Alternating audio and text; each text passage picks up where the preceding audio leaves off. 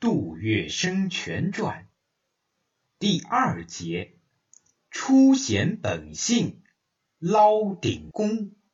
古人云：“忍一时之气，方可成大业。”实闯上海滩的杜月笙就非常明白这一点。他隐忍不发，历练眼界，为寻靠山，是加入了青帮。他从来没有甘心在阴沟里混。无时无刻不在捕捉着飞黄腾达的机会。当时上海租界开蚌已经有半个世纪了，十六铺的小东门是法租界与中国地界的交换区，从外洋与内地运来的洋货、海货、山货多在这儿集散，洋行、商行、货站，大大小小的店铺是鳞次比肩。这是当时上海最繁荣的地方，陆交会格外的繁盛。沿江有泰站、颐和、招商、宁绍等中外货轮公司的码头，货物是上上下下，旅客往还，店铺鳞次比劫，摊贩满地叫卖。土行、赌台、烟花间、燕子窝都在这儿。官洋商贩呢，劳工苦力呀，妓女骗子啊，鱼龙混杂。整个十六铺一带密集派生着各种各样的地痞无赖，是罪恶的深渊呢。每天在这儿进进出出的有官有商有苦力工人，还有陈批的白象人。于是另一些行业也就应运而生了。只要你拐进一条弄堂，便可以看到小赌场、大烟馆、半开门或者全开门的妓院，也有抽大烟与嫖妓女结合起来的烟花院，像老鼠、苍蝇、蚊子、蟑螂出没的垃圾堆一样，这儿成了官商、流氓、地痞以及一群社会渣仔云集的地方。这一年，杜月笙十四岁。身上穿着粗布褂裤，背着一个小包袱，里面只有几件换洗衣服和极少的钱。他准备闯荡上海滩去做一番大事业。到了上海之后，他在水果店里做学徒，先稳定自己。学徒是没有薪水的，只供吃住，一个月发一两块剃头洗澡钱。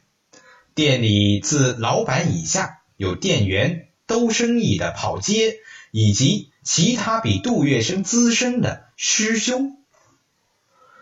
杜月笙是初来乍到呀，又是乡下人，年纪小，识字不多，一切外行，百事不懂，难免要吃苦受气。他到宝大水果行的头三个月，生意上的事情啊，他是连边都沾不着。那他主要工作是什么呢？主要是服侍师兄、店员、跑街，被他们支来支去的，做这做那。慢慢的，他才巴结上了老板、老板娘，成了老板的小厮，老板娘做家务的得力帮手。到夜壶刷马桶，什么苦差事都落到了他的身上。开始那段时间呢，为了生存、图发展，他倒也是真正尽心尽任。终于派他上街跑腿了。跑腿之初呢，做的全是些粗活，比如是背扛肩挑啊，是送货提货呀，工作是毫无意义。不过这总比是比倒夜壶要强，所以他心里还是高兴的。但是来到大街和马路上不久啊，他便发觉这里的十里洋场、花花世界，真可谓是光怪陆离，无奇不有。当时的上海，五方杂处，各路英雄好汉云集。来此的中外人士都认为这里是冒险家的乐园，赌徒、骗子、盗贼、扒手都把大上海当做他们大显身手、一展宏图的理想之地了。他们软骗硬抢、携油调包、巧取豪夺，是令人防不胜防的。这一期间。杜月笙也上过好几次当，吃过好几次亏。回到店里呢，是被师兄斥骂，老板责打。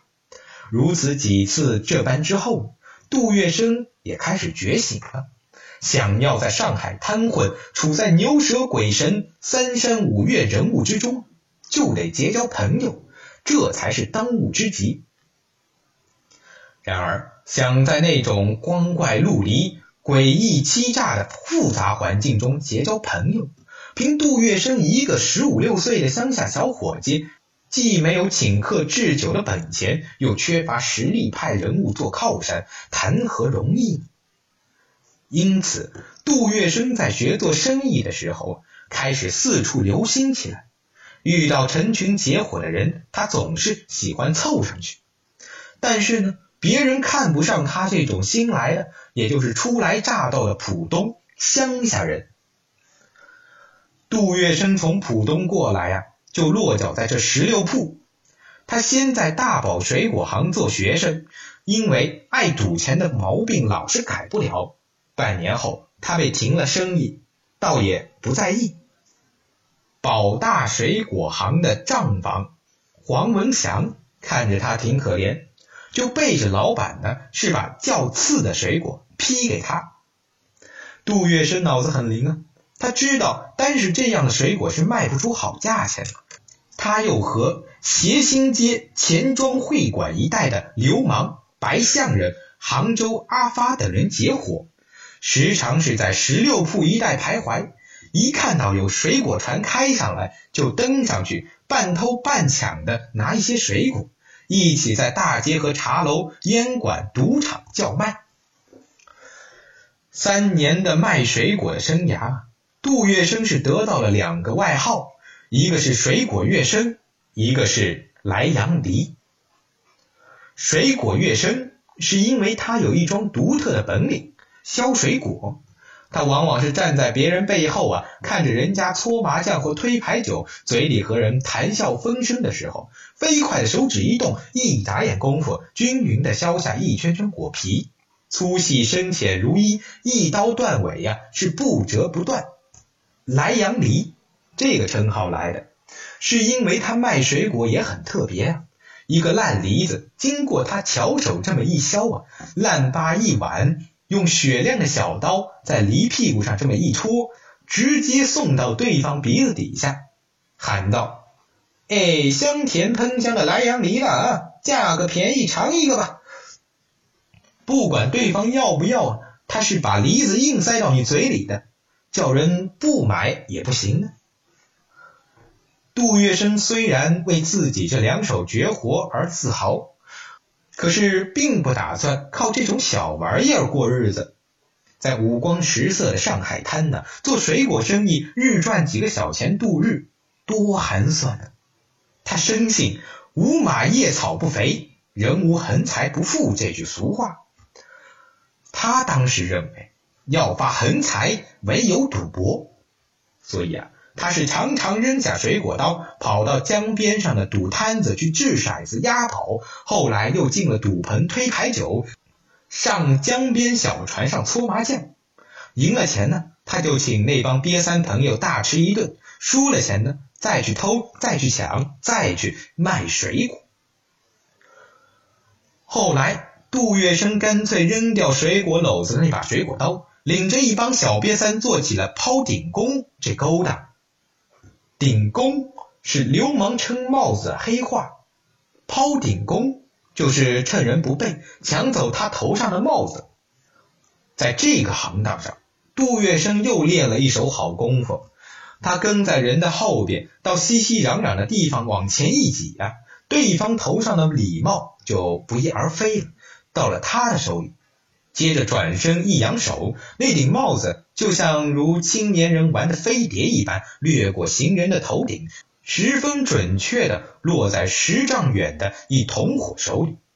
那动作的干脆利落，堪称一绝。几只顶工到旧货摊上这一转手啊，便有几块银元进账，小兄弟几个又可以吃喝几顿了。这路抛顶工的生意啊。做到二十岁，也就是一九零八年的三月五日那天，上海滩轰起了一个特大新闻：南京路有轨电车开通了。杜月笙琢磨着这么个盛典的时候，正是捞顶工的好时辰，便约着一个搭档一起去见机行事。这路有轨电车是英国人在一九零五年成立的电车公司开始筹建的，花了三年的时间，从现在的西藏路沿着南京路是一路向东铺轨啊，一直铺到了南京东路的外滩。这一天，杜月笙起早赶到外滩，看到一节节车顶上插满了万国旗，可坐二十四个人的车厢停在铁轨上。人们围着这个长方形的怪物是指指点点，都不敢上去坐一坐。那是因为呀，当时候人们传电车电车车上有电，成了触电一电完蛋。为了辟这个谣啊，英国商人是想了个花招，在通车典礼上特别邀请了几个洋人与中国著名买办上海文人等过来乘坐这首次电车，以示乘客这电车是毫无危险的。那天应邀的大买办，上海文人有巨富朱宝三，银行买办上海首屈一指的绅商福洽清，英美烟草人公司买办出了名的光棍郑少伯等几个有头有脸的人物。见到这位红得发紫的名人，杜月笙是异常兴奋啊！他目不转睛地盯着他们看呢，竟忘了自己的营生抛顶功了。他从这些人身上是发现了人生的真谛，隐约间望到了自己的出路，而从中悟出了一个道理。那个六十来岁的糟老头，神气活现的与洋人平起平坐，叽里咕噜的放着洋屁，不就是上海滩大名鼎鼎的朱宝三吗？他原来可是个穷光蛋呀，后来有了靠山，当上了日本商人的和平洋行买办，才抖起来的。这人脑子活络，一边当买办，一边干自己的营生，开设了个专门的卖洋货的新宇商行。后来又兼任水电、轮船公司的董事，发起了大财。这发了财呀，他不忘本，对杨爸爸的马屁可没少拍。他先是捐出舟山路地段上一块空地皮，给英国租界当局造监狱，这就是后来的全国闻名的提篮桥监狱。杨爸爸不止一个，一碗水要端平呀，于是他再捐出一条马路给法租界，租界公董局大为满意，为了表扬他的忠心呢，就把这条路名啊命名为。珠宝三路，杜月笙再看看那个四十出头、穿的花团锦簇、俨然一副高等华人神气的福洽清。他十三岁的时候，与自己一样是衣食无着，托人举荐到一家颜料店呢，是当学徒的。动身的那天，路上正好遇到下大雨。这福洽清只好脱下唯一的一双布鞋，夹在腋下，光着脚丫走路，一直走进店中。不想殿堂里的地面潮湿，滑腻腻的，他一踏进门就跌了个四脚朝天。老板皱着眉，正要发火呢，介绍人忙说道：“赤脚财神进门了啊！你看这小老弟跌在地上的样子，像不像个大元宝？”经他这么一说呢，这老板是仔细端详，哎，果然老板这才是转怒为喜呢。这于洽清呢，才算是谋到一碗饭吃。如今呢，人们带着羡慕的口吻称他是阿德哥，上海哪个不敢买他账呢？几年前他还花钱向满清政府捐了个空头道名的官当当里。阳关厂里没有他吃不开的。再看看那个坐在电梯里自鸣得意的郑伯少，杜月笙就更觉得惭愧了。郑伯少三十多岁的时候，还是个永泰前房的小职员，后来呀，靠出了几个歪点子才串起来的。那是前几年英国派兵进攻，面临正要倒闭的危险。郑伯绍灵机一动，向头头进言，偷偷的把皇后牌改装为强盗牌、老师牌、仙山牌，于是是销路大开呢。烟草公司发了大财，不忘出谋划策的人呢，便提拔郑伯绍当这家公司的买办。杜月笙是越想越觉得自己本事不比他们差，可以说。是干一行能一行。从赌博来说吧，几年混下来了，骰子、押宝、牌九、麻将，洋人玩的虾蟹无所不通啊。所以在赌场上的十八般武艺是件件精通，可就是发不了什么大财。卖水果可以说是技艺到家，门槛贼精，可又有什么大钱可以赚呢？抛顶功嘛，倒是手法娴熟高明。手到擒来，万无一失。不过这种小技艺，充其量啊，也只是小瘪三的勾当。他经过一番对比分析后，是悟出了一条道理：只要想发财呢，这穷光蛋照样能发财。关键是找准一条适合自己的路子，是见人说人话，见鬼说鬼话。当然，有时也要见人说鬼话，见鬼说人话。杜月笙觉得，在上海滩只要有势力，干什么都能发财。不形成自己强大的势力，发了财也保不住。